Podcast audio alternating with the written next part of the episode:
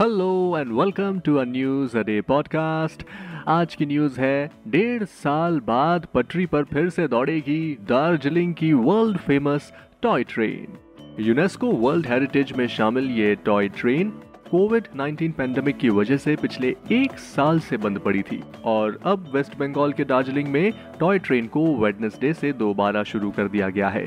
Darjeeling toy train को year 1879 और 1881 के बीच ब्रिटिश काल में बनाया गया था। ये न्यू जलपाईगुड़ी से दार्जिलिंग तक ऑलमोस्ट 88 किलोमीटर्स की दूरी एक टेढ़े मेढ़े ट्रैक पर दौड़ती है। North East Frontier Railway NFR की तरफ़ से ये बयान जारी कर कर इस बात की जानकारी दी गई। दार्जिलिंग की इस ट्रेन को वैसे ऑफिशियली दार्जिलिंग हिमालयन रेलवे के तौर पर जाना जाता है। And according to media reports her toy train में कुल 17 सीटें फ़र्स्ट क्लास की होंगी और 29 सीट्स जनरल क्लास में पैसेंजर्स के लिए होंगी। और ऑफिशियल्स को उम्मीद है कि इस ट्रेन सेवा से टूरिज़्म और हॉस्पिटैलिटी सेक्टर को फ़ायदा होगा।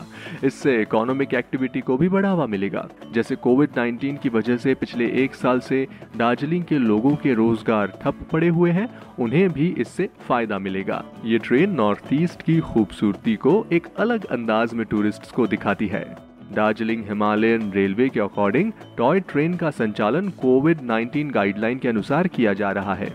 रेलवे के ऑफिशियल्स ने बताया कि सबसे पहले सभी यात्रियों की थर्मल स्क्रीनिंग की जाती है और उनके हाथ सैनिटाइज किए जाते हैं। वहीं ट्रेन में सोशल डिस्टेंसिंग का भी पूरा ध्यान रखा जाएगा। यस yes, और आप भी कोविड 19 के सभी प्रोटोकॉल्स ज़रूर फॉलो करते रहना। फ़िलहाल ये थी आज की खबर।